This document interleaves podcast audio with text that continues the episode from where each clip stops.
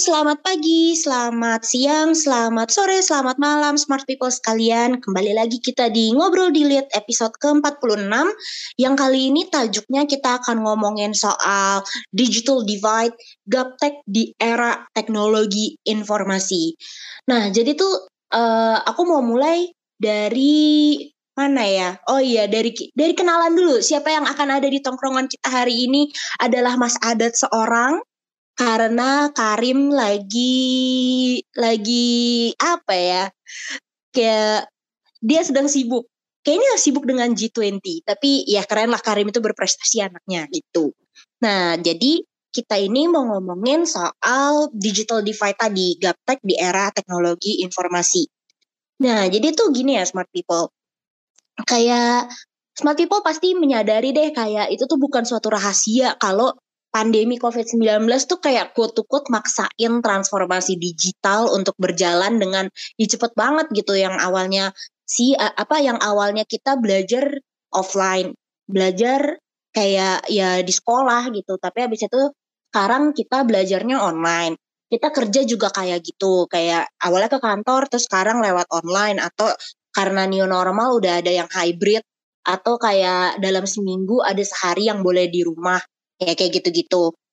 Nah, kayak karena semua aspek kehidupan tuh jadi punya versi digitalnya, ini tuh kemudian juga membawa kayak hasrat baru gitu bagi pemerintah Indonesia untuk mewujudkan visi pemerintahan kita yaitu e-government gitu. Kalau di Indonesia mungkin lebih ke arah apa ya namanya tuh SPBE, sistem pelayanan berbasis pemerintahan. Apa? Sistem pemerintahan sistem pemerintahan. Berbasis elektronik. Ya, itu dia e-government. Nah, terus abis itu, itu tuh ternyata SPBE itu udah dicanangkan dari tahun 2001, smart people. Jadi Indonesia tuh bukan kayak seucuk-ucuk kaget transformasi digital tuh enggak. Dari tahun 2001 kita tuh udah pengen banget tuh emang namanya SPBE itu. Nah, terus sekarang tahun 2020 apa 2022 ini ya, kayak Menpan RB tuh juga udah mengeluarkan uh, kayak surat edaran gitu tentang tatanan normal baru yang kemudian uh, ngatur juga soal SPBE ini. Nah, di tongkrongan kali ini kayak aplikasi-aplikasi SPBE yang merupakan kayak bagian dari mimpi SPBE ini tuh kemudian menjadi suatu hal yang integral banget smart people untuk hidup kita misalkan kayak aku di Jakarta aku nggak tahu ya mungkin nanti Mas Adat bisa cerita tuh soal kalau di Jogja atau di kampungnya Mas Adat. Kayak aku di Jakarta tuh literally kemarin karena aku belum booster vaksin karena satu dan lain hal aku tuh mau ke mana-mana susah banget gitu. Kayak literally aku mau pergi ke mall sama masnya udah dibilang gitu kayak aduh mbak nggak bisa masuk soalnya uh, mbak belum booster vaksin. Itu aku udah literally di depan mallnya gitu Ya, Sampai ya. akhirnya ada satu kejadian aku mau vaksin, tapi vaksinnya dalam mall. Tapi aku nggak boleh masuk ke mall itu karena aku belum vaksin, gitu kan. Okay, okay. Sampai akhirnya uh, aku sama ibuku ya bilang kayak, Mas kita tuh langsung ke tempat vaksinnya. Abis itu baru kita jalan-jalan. Jadi ya quote quote sebenarnya teknikal kita udah divaksin gak sih? Terus mas saya ya ya ya udah deh gitu tapi akhirnya tapi benar kok kita datang masuk langsung vaksin jadi ya aman lah maybe gitu. Nah, tapi kalau misalnya kita yang apa namanya ngomongin soal kayak quote-quote dipaksa gitu, kayak apa ya misalnya peduli lindungi deh gitu yang paling kena banget nih di tengah kita lagi pandemi ini. Terus abis itu kemarin juga tuh lagi viral banget nggak sih mas My Pertamina? Betul betul My Pertamina lagi rame juga. Iya kayak Soalnya di Indonesia kayak atau di Jakarta sih kayak lingkup aku agak kecil soalnya kayak kalau lagi ngeliatin yang isu-isu kayak gitu. Jadi itu kayak di Jakarta kan tuh banyak supir smart people. Yeah. Jadi kayak smart uh, kayak kalau misalnya kita lihat kadang-kadang ya supir-supir ini apakah mereka uh, bisa untuk apa namanya dipaksa gitu loh untuk menggunakan My Pertamina ini kayak gitu. Itu tuh jadi membawa isu yang namanya digital divide. Sama hmm. kayak apalagi ya misalnya nih lansia atau bukan lansia deh misalnya yang udah tua-tua deh tapi masih bisa nyetir gitu ya kayak maksudnya ada ada ada apa sih kayak gini loh smart people orang tuh kalau lagi nyetir tuh nggak boleh main HP tapi habis itu kayak harus uh, ngasih lihat kayak My Pertamina atau Peduli Lindungi, you name it deh berbagai SPBE yang ada. Terus orang mau bayar pajak kan sekarang juga jadi harus lewat itu kan apa apa sih Mas di yang yang ada app-nya juga. Yang pajak My My pajak apa sih? Punya Dirjen Pajak. Iya iya, heeh. Aduh aku lupa lagi tapi lupa dia juga. Nah, terus aku juga pernah waktu lagi perpanjang paspor bayangin udah pergi nih ke kantor imigrasi ya. terus abis itu dia disuruh pulang karena belum daftar secara online oke okay, oke okay. makanya kayak SPBE ini tuh agak-agak eh apa ya kayak menarik banget nih buat didiskusiin kayak misalnya gimana nih Mas Adat kayak menurut Mas Adat kayak aplikasi-aplikasi apa aja yang misalnya jadi masif banget nih daerah new normal ini terus kayak dampaknya untuk quote-quote pemaksaan digitalisasi ini tuh apa sih ke masyarakat? Iya. Iya, ini ini sebenarnya menarik sekali ya karena isu ini kan memang berembus kencangnya setelah pandemi ya, yang mana hmm. memang aksesibilitas tuh sangat terbatas banget gitu. Kita uh, susah ke mana-mana. Kalau mau ke mana-mana harus ada apps peduli lindungi yang bisa ngecek itu kita udah vaksin berapa kali.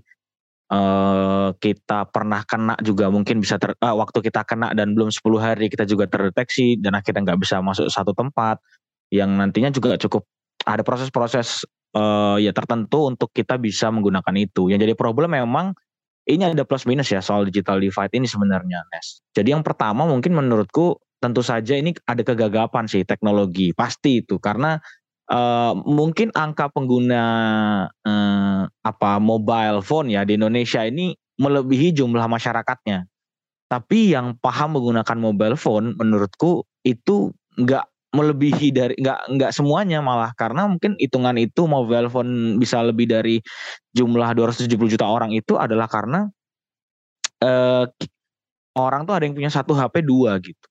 Sehingga banyak juga orang yang belum paham menggunakan aplikasi ataupun kalau punya handphone dia tuh hanya bisa menggunakan untuk hal-hal tertentu aja seperti chat ke anaknya misalnya terutama untuk orang-orang yang berusia uh, uh, lebih tua gitu ya. Itu hmm. tidak terlalu familiar menggunakan atau menginstal aplikasi-aplikasi baru. Belum lagi kalau misalnya harus synchronize ke KTP, masukin data dan lain-lain. Nah ini sebenarnya uh, plus minus karena akhirnya memaksa orang untuk bisa tapi di satu sisi membatasi orang untuk e, berkegiatan. Karena peduli lindungi misalnya harus e, mem, me, apa namanya e, memaksa orang e, untuk menginstal aplikasinya yang kadang-kadang aplikasinya juga sering error juga mungkin waktu Aduh, di lokasi. iya dan tidak dan tidak ada sinyal juga di beberapa tempat. Karena kan pintu masuk kan rata-rata di basement ya Iya hmm. benar iya banget. Beberapa beberapa di basement dan itu agak problematis dan sulit memang. Itu itu soal teknis ya. Tapi memang untuk kepemahaman eh, ke orang-orang menurutku pribadi memang perlu ada edukasi yang dan ini mungkin juga ini mungkin bagian dari proses edukasi sebenarnya Nes. Eh, hmm. memaksakan aplikasi peduli lindungi ini kepada masyarakat yang mana akhirnya ibuku juga jadi tahu misalnya menggunakan peduli lindungi bapakku juga jadi tahu gitu orang punya kesadaran akan teknologi itu bahwa ya ini ada caranya. Tapi ada juga orang yang menghindari dengan cara menggunakan aplikasinya eh, apa namanya menggunakan eh, apa namanya di screenshot itu loh. Di screenshot terus dia nunjukin aja kalau saya udah di tap gitu. Jadi dia nggak buka aplikasinya per oh, tempat oh, tapi iya, udah iya, langsung iya, di tap iya. aja. nah itu banyak cara ngakalinnya. Nah itu salah satu minusnya menurutku. Jadi teknologi ini gimana pun bisa diakalin. Karena yang checking juga manusia menurutku Nes yang oh, checking iya. masuk ke dalam mall dan lain-lain sehingga ada keterbatasan. Itu yang menjadi problem. Nah soal My Pertamina ini juga menarik. My Pertamina ini kan sebenarnya dibuat uh, uh, untuk waktu itu Pak uh, kalau nggak salah direkturnya Pak Elia Masamanik ya sempat waktu itu uh, direktur peta, utama Pertamina CEO-nya waktu itu main ke CFDS dan bilang bahwa uh, kemud, uh, kemudian uh, Pertamina ini akan menjadi sebuah perusahaan data tidak lagi fokus kepada jualan uh, apa namanya bahan bakar saja gitu. Hmm. Ini menarik karena akhirnya terwujud dengan My Pertamina itu, di mana sebenarnya sebelumnya itu koneksi antara uh, pembayaran melalui link aja. Itu yang mungkin mula-mula dulu. Jadi waktu oh, itu iya. banyak cashback cashback yang dilakukan sama Pertamina kalau kita bayarnya pakai link aja, yang mana memang sama-sama BUMN ya. Kemudian iya. My Pertamina ini akhirnya muncul, sebenarnya kan udah agak lama sebenarnya aplikasi My Pertamina ini. Cuma memang tidak digunakan, digunakan setelah ada isu bahwa eh, harga apa BBM bersubsidi ini itu tidak bisa digunakan oleh semua orang. Terutama yang mm -hmm. mobil itu kalau mau eh, apa namanya mau ngisi itu harus install uh, my uh, Pertamina yang mana juga aku beberapa kali coba appsnya juga nggak terlalu oke okay ya sebenarnya sorry to say tapi sering nge-lag di beberapa HP dan itu mempersulit memang meskipun di beberapa daerah di luar Jakarta itu masih nggak terlalu peduli dengan aturan itu ya Nes ya karena yeah. Iya. uh, aku di Yogyakarta waktu itu belum diterapkan di uh, Surabaya waktu itu belum diterapkan juga kemudian sekarang aku lagi di Bali di beberapa pos itu belum diterapkan Hmm. Jadi uh, sebenarnya itu masih kayak diuji cobakan juga di Jakarta. Dan kalau itu dilakukan di luar Jakarta, menurutku akan sangat sulit dan antriannya akan sangat panjang. Karena um, memang sekali lagi peduli lindungi yang sesimpel itu itu saja masih memiliki banyak uh, kekurangan gitu. Nah kaitannya dengan apakah ini diperlukan? Di satu sisi aku cukup setuju dengan uh, adanya aplikasi-aplikasi seperti ini sebenarnya Uh, karena apa? Karena memang ini mendorong orang untuk belajar ya menggunakan aplikasi dan dia kalau mau kalau mau mendapatkan subsidi ya kamu mesti punya effort untuk melakukan itu tidak iya, secara iya, iya, cuma-cuma gitu kan. Uh, itu menurutku cukup fair secara ini ya, secara matematis ya. Secara yeah. matematis. Kalau kamu mau beli yang subsidi, ya at least datamu bisa kita pergunakan gitu. Ini ini ini ini as a business ya. Menurutku gambarannya gitu.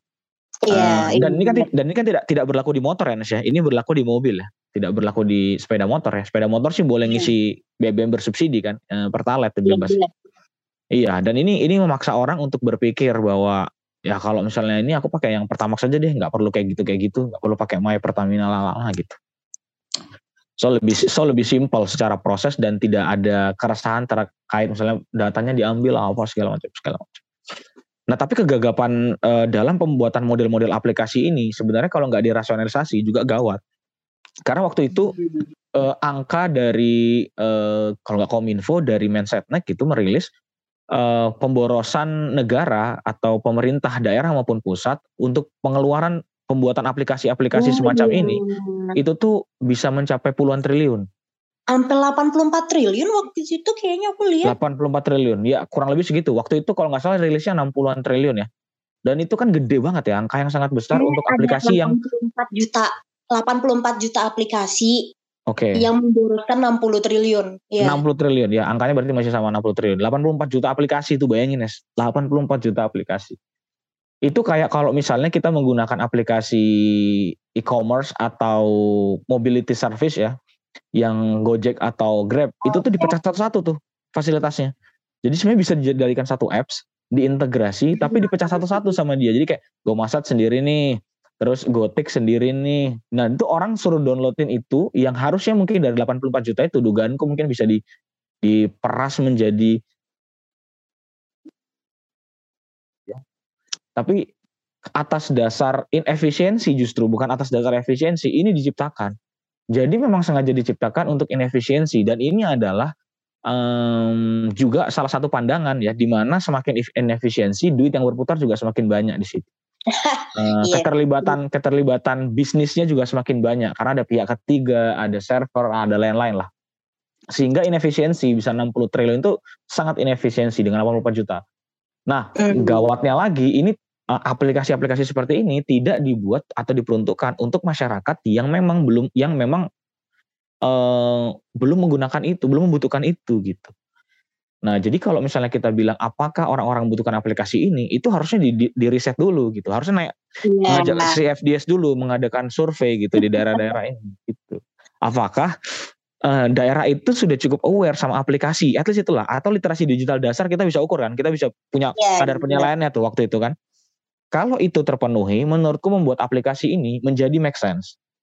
Kalau enggak, ya udah apa yang mereka gunakan sekarang aja teknologinya kita fasilitasi. Nanti perlahan-lahan dinaikkan levelnya gitu, dinaikkan prosesnya gitu. Nah ini menurutku yang yang sering gagal terjadi di Indonesia. Makanya selalu Jakarta itu menjadi kayak pilot project yang paling besar kan. Kalau Jakarta yeah. aja gagal, menurutku di daerah lain nggak akan berhasil untuk teknologi ya. Mm. Uh, sorry itu saya karena menurutku ya di Jakarta aja yang infrastrukturnya paling benar di uh, secara culture masyarakat melek digital gitu ya. Uh, pemahaman mm. pemahaman pemahaman literasinya mungkin bisa kita uji. Tapi pemahaman akan teknologinya uh, itu mungkin lumayan uh, duluan lah dapatnya gitu dibanding beberapa kota-kota lain termasuk Yogyakarta, Surabaya dan juga Bandung at least.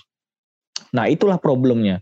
Uh, kurangnya riset ini, ini juga penting karena uh, kurangnya riset ini akhirnya menyebabkan adanya uh, gap ya, uh, adanya mm, adanya per, pemisahan atau pemaksaan yang nggak tepat di beberapa aplikasi. Nah, apakah My Pertamina ini cukup tepat? Banyak diprotes memang, tapi kan diprotes itu bukan berarti itu nggak tepat. Memang harus iya. ada angka yang diukur. Apakah ini menyebabkan kemacetan lebih lanjut? Apakah ini uh, malah memperribet? Apakah ini tepat sasaran gitu ya? Ke yeah. orang-orang yang ini. Nah, tujuannya juga apa? Apakah ini worth it untuk Pertamina bahwa ini bisa menjadi sebuah eh, bank data misalnya atau segala macam? Kalau itu bisa dijelaskan secara bisnis, menurutku eh, nggak apa-apa menggunakan Pertamina. Tapi kalau itu secara bisnis, secara antrian, secara kesulitan masyarakat, justru ber, tambah menurutku ya kita tinggalkan aja ngapain kita pakai sesuatu yang memang nggak terlalu ber uh, manfaat gitu Nes. Termasuk peduli lindungi yang sekarang katanya mau di upgrade menjadi uh, satu sehat apa ya satu iya, aduh, iya, aku iya. aku, lupa, lupa namanya.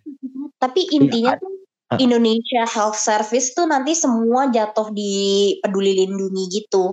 Betul, betul sekali. Kayak IHAK kan akhirnya kan masuk ke dalam peduli lindungi kan, Nes. Itu hmm. menurutku keputusan yang tepat karena buat apa kita punya dua aplikasi yang sebenarnya fungsinya bisa kita jadikan satu gitu di dalam satu apps yang sama. Jadi nggak perlu install banyak-banyak gitu. Kalaupun memang butuh e-hack itu orang tinggal nginstal peduli lindungi gitu. Dan iya. dan terlepas dari kontroversi kebocoran data dan lain-lain, sebenarnya peduli lindungi menurutku memberikan banyak informasi juga ke kita uh, terkait beberapa fitur kesehatan. Ini memuji ya sebelum menjatuhkan ya. Nanti ya ada beberapa persoalan lain tentunya terkait dengan data. Tapi uh, bahkan orang di level orang-orang tua peduli lindungi itu diketahui gitu loh Nes. Iya, paham. Ya. Orang tuh paham kalau mau naik kereta itu harus ada peduli lindungi. Kalau orang mau lihat vaksin sertifikat vaksin itu dari peduli lindungi. Udah nggak pakai kalau dia punya HP udah nggak nyetak-nyetak printer lagi gitu. Dulu kan orang pada ada yang bikin kartu sendiri, ada yang bikin dicetak A4 kertasnya kan macam-macam. Iya. Akhirnya sekarang enggak perlu karena di aplikasi itu dengan real time kita bisa ngelihat gitu. Bahkan kita bisa tahu kapan kita harus vaksin booster. Waktu itu kan ada jadwalnya gitu. Iya, Sehingga iya. Ini, ini bagian dari edukasi yang sebelumnya kita nggak pernah membayangkan. Kan dulu di awal-awal kemunculan peduli lindungi ngapain sih ini meribetkan aja lalalala tapi uh, ya ini adalah uh, ini juga ya akseleratornya adalah pandemi juga ya karena tanpa iya, adanya tanpa adanya ini uh, kontrol masyarakat ke ke daerah-daerah atau ke tempat-tempat umum itu akan sangat luas gitu. Nah inilah menurutku tantangan dari uh, apa ya uh, ke atau gap uh, digital yang dimiliki Indonesia gitu ya. Dari uh, stakeholdersnya yang membuat aplikasi itu kadang kurang riset dari masyarakatnya juga ada malas belajarnya sebenarnya. Sehingga ini yang harus ditemukan di titik tengah supaya uh, menurutku kan ke depannya kita akan menggunakan gadget aja untuk pembayaran, untuk uh, kesehatan, untuk lain-lain gitu. Kita bisa sekarang pun udah mulai telemedicine kan udah banyak sekarang dan lain-lain. Jadi uh, jalan menuju ke sana itu adalah keniscayaan menurutku. Tapi apakah ini bisa prosesnya smooth dan juga bertahap sesuai dengan kajian yang ada atau enggak? Nah itu yang jadi problem. Jangan sampai uh, mem membuat aplikasi yang akhirnya nggak dipakai lagi. Mudah-mudahan ke depannya sih sebenarnya kalau kalau uh, uh, ada gagap gitu di, di usia terutama di usia tua ya. Mereka ini kan yang level-level yang punya uang sebenarnya.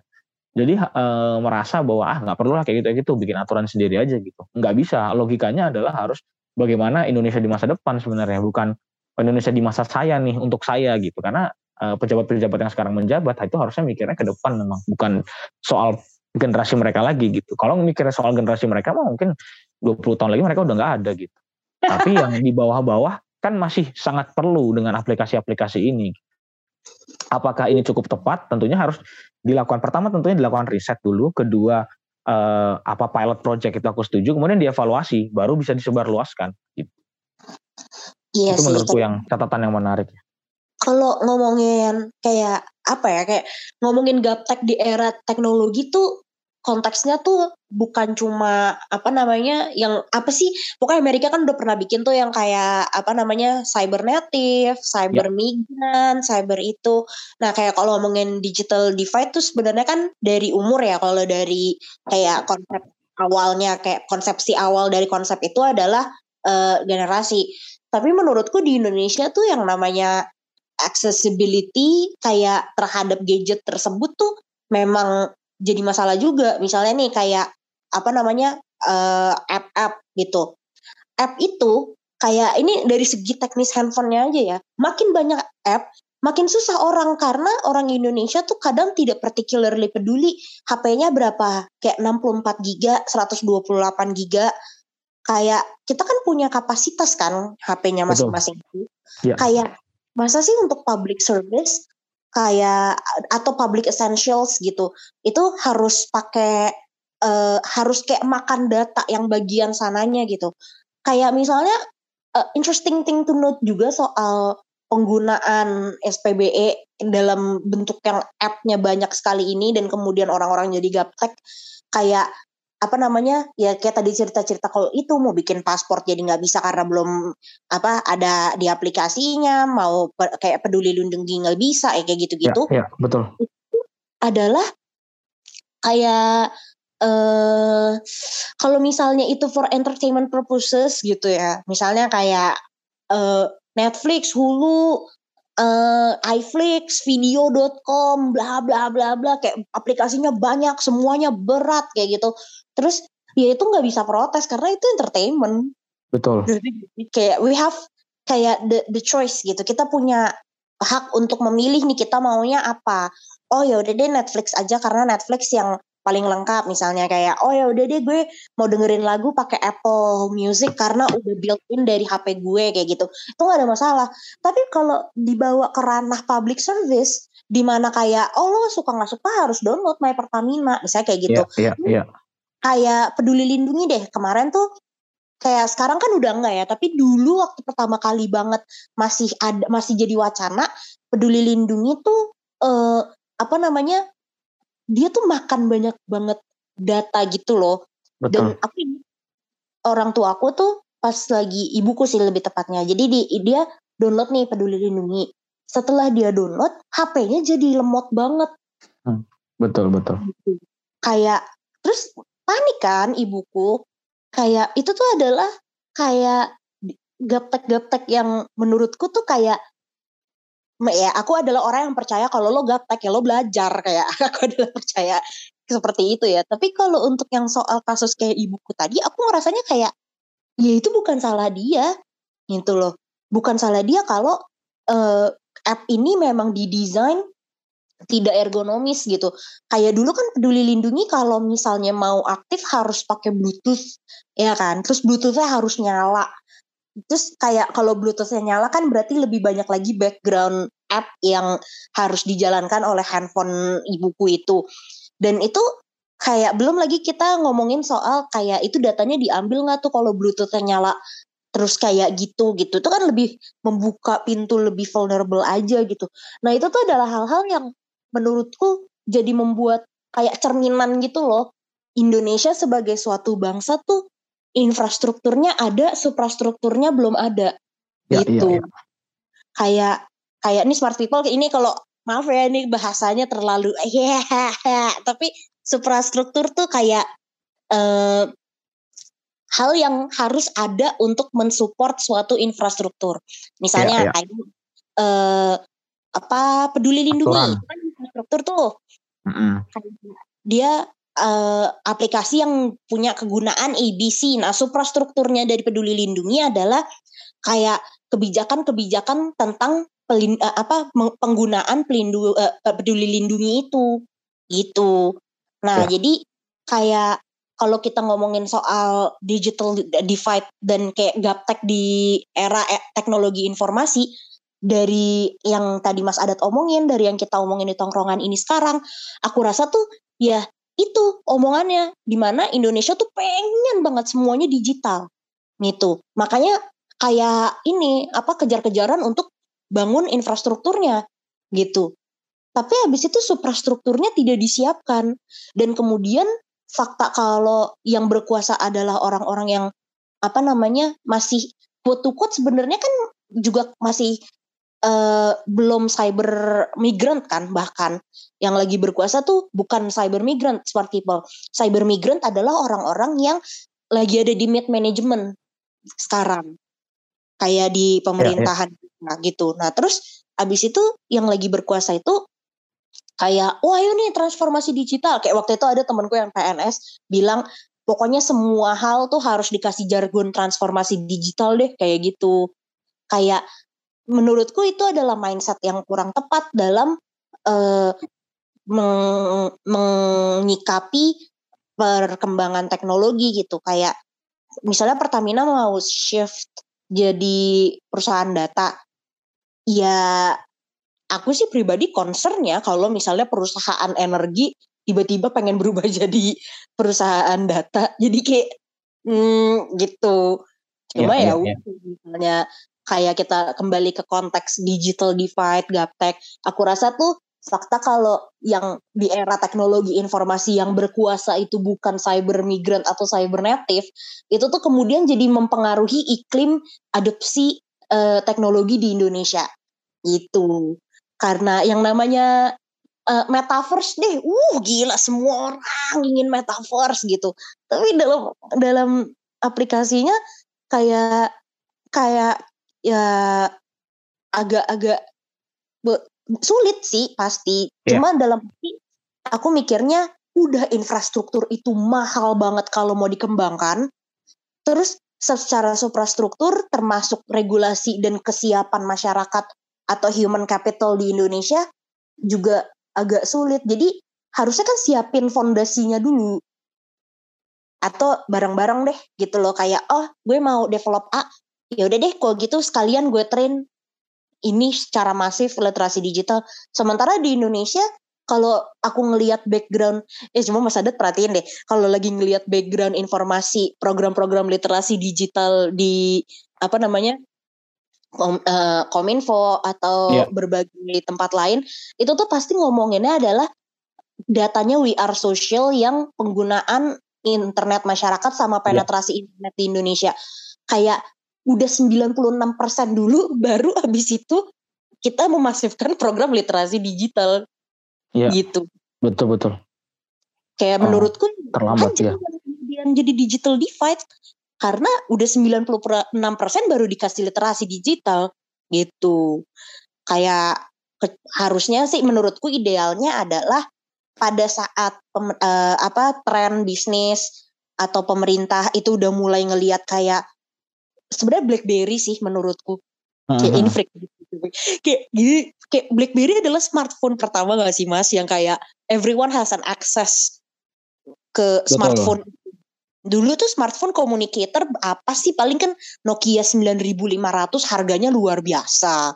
Kayak Nokia something kayak pokoknya communicator communicator yang internet bisa di HP itu tuh mahal banget jadi nggak relevan. Sementara BlackBerry datang kayak mengubah segalanya gitu. Negara api menyerang nih gitu loh. Terus begitu ya, ya, ya.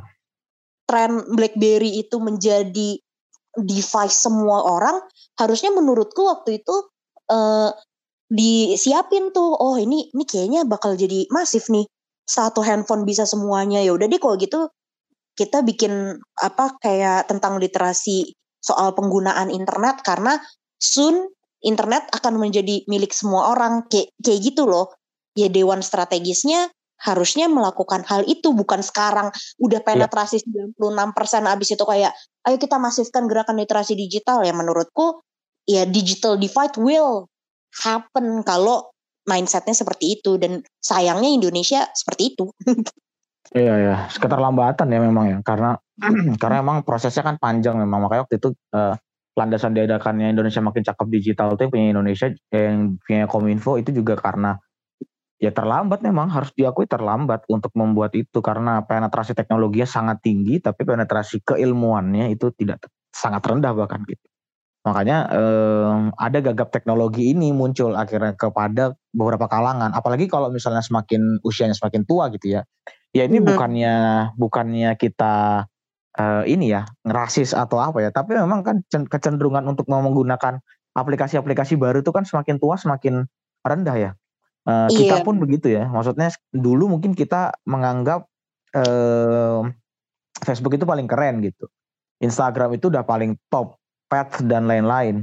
Tapi begitu ada era TikTok, kita nggak relate sama era TikTok kita. Kita udah nggak iya. terlalu in sama era TikTok untuk buat konten ya. Mungkin nonton masih, gitu. tapi untuk membuat konten, menurut sebagian orang di di di kalangan uh, kelahiran 90-an, generasi 90-an, mungkin ya yang paling yang paling in ya paling terakhir ya mungkin Snapchat atau Instagram gitu. TikTok itu mungkin uh, agak agak agak lebih ke bawah lagi. Yang dulunya kita tahu persis TikTok itu kan di eje-eje ya atau di di ini ya di di rundung lah gitu aplikasinya karena ah ini aplikasinya juga joget tapi sekarang siapa pejabat yang nggak pakai itu seperti yang udah pernah kita obrolin sebelumnya.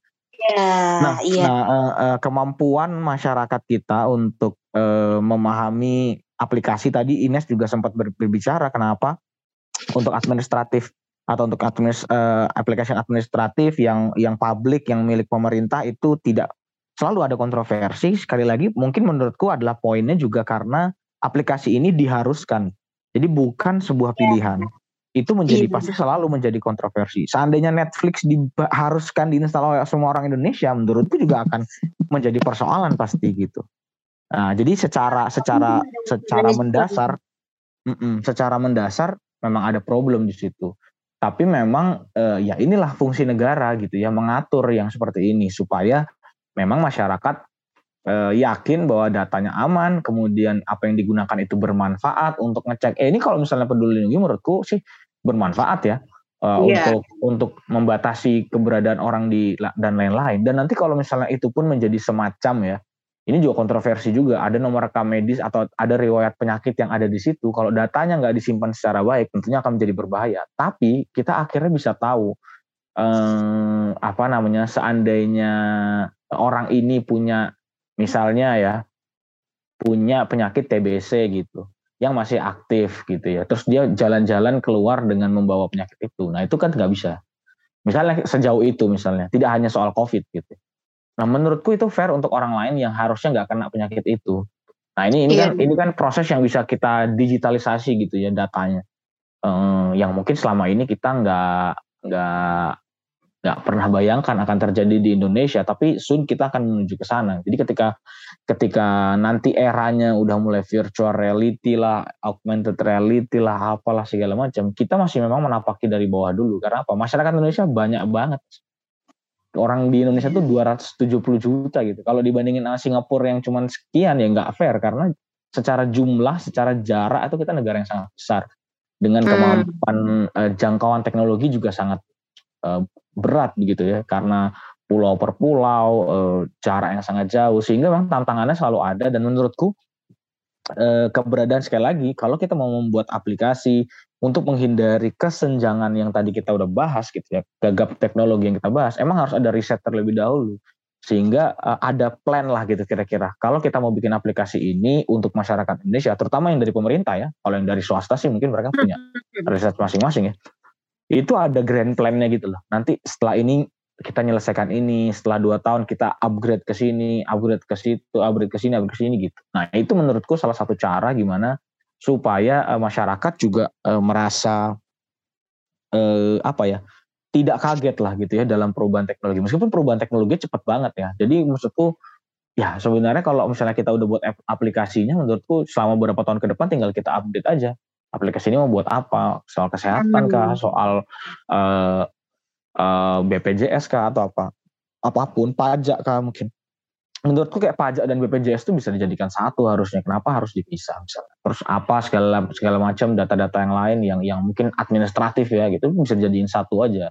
Kayak mungkin uh, aplikasi WNI gitu. Ya udah kalau WNI harus punya BPJS gitu intinya. Harus punya BPJS, harus punya kartu KTP, harus punya KK gitu. Ya udah bikin aja aplikasi kayak gitu. Nah, sekarang persoalan selanjutnya yang mungkin nanti kita bahas di episode yang lain adalah terkait dengan uh, perlindungan data pribadi juga. Nah, itu nanti di case yang lain kalau menurut. Ya itu beda lagi tuh. Iya betul beda-beda banget kalau itu. Oke, tapi kayak menurutku sih in the end kayak ini ini podcast ini tidak bermaksud untuk kayak apa ya berpesimis ria gitu ya smart people tapi Betul. lebih ke arah kayak mengkritik the existing uh, problems gitu di mana yeah, problemnya yeah. ada problemnya adalah uh, di mana uh, dengan transformasi digital yang begitu cepat saking cepatnya kok kayaknya maksa gitu dan pemaksaan itu kan ada pasti semua hal itu kan ada plus minusnya ya pasti ada ada plus dari datangnya pandemi itu adalah transformasi digital yang luar biasa. Minusnya ya tentu saja banyak kematian dan uh, mengekspos uh, ini apa namanya kekurangan dari infrastruktur ber, semua negara di dunia malah gitu kan. Uh-huh. Tapi kalau dalam konsep transformasi digital ini uh, kemajuannya adalah convenience-nya luar biasa. Kayak yeah. enak banget.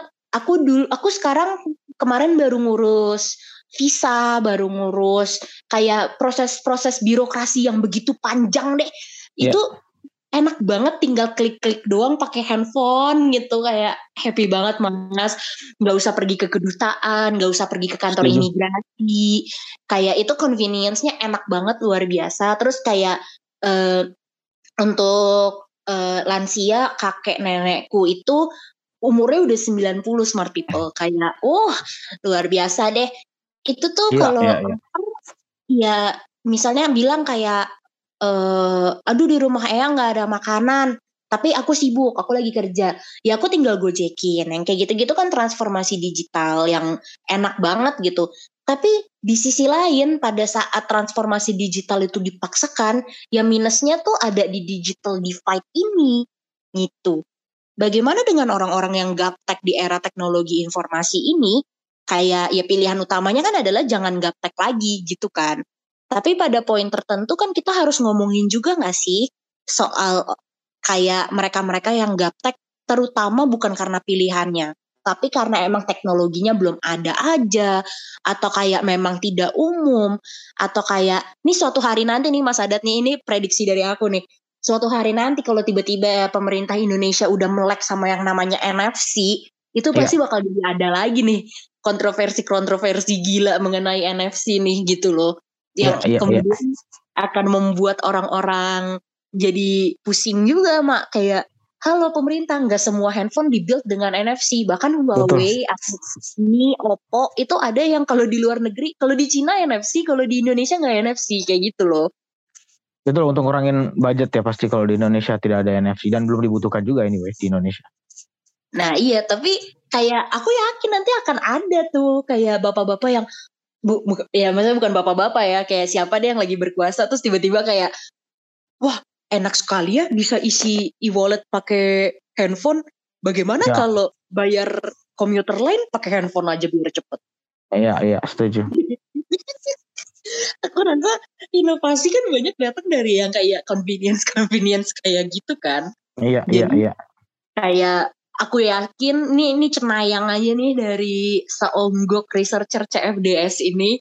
Kayak nanti tuh akan ada tuh kontroversi di mana pemerintah pengen membuat NFC masif kayak di Cina. Itu mungkin akan ada gitu. Okay. somewhere di lain yes yes yes.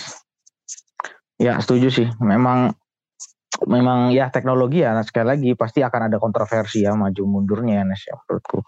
Jadi ya kita hmm. tinggal ngikutin aja lah Uh, mungkin kita akan di fase juga merasa jadi gaptek ya nanti nantinya ya. Ya pasti. sudah cukup ini cukup cukup teknologi jangan nambah lagi. Tapi nggak mungkin karena kecepatan yeah. teknologinya sama kecepatan manusianya memang uh, udah gila banget sekarang gitu.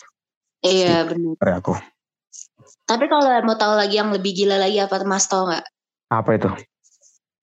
Itu adalah tulisan-tulisan CFDS yang ngomong. Mantap semua mantap, mantap.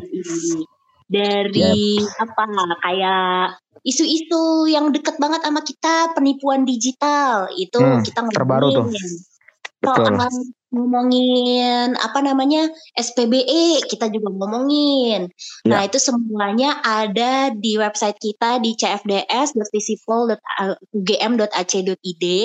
Terus kemudian tulisan-tulisan kita itu juga di-publish di ini kita, di sosmed-sosmed kita, ada di Instagram, Twitter, sama Facebook kita di CFDS underscore UGM. Terus yep. apalagi link uh, apa LinkedIn kita mungkin kalau smart people juga pengen lihat LinkedIn kita ada juga di CFDS Center for Digital Society UGM. Iya betul. Gitu. Terima kasih smart people sudah mendengarkan uh, ngobrol di lead kali ini. Um, sampai jumpa di episode berikutnya. Bye bye.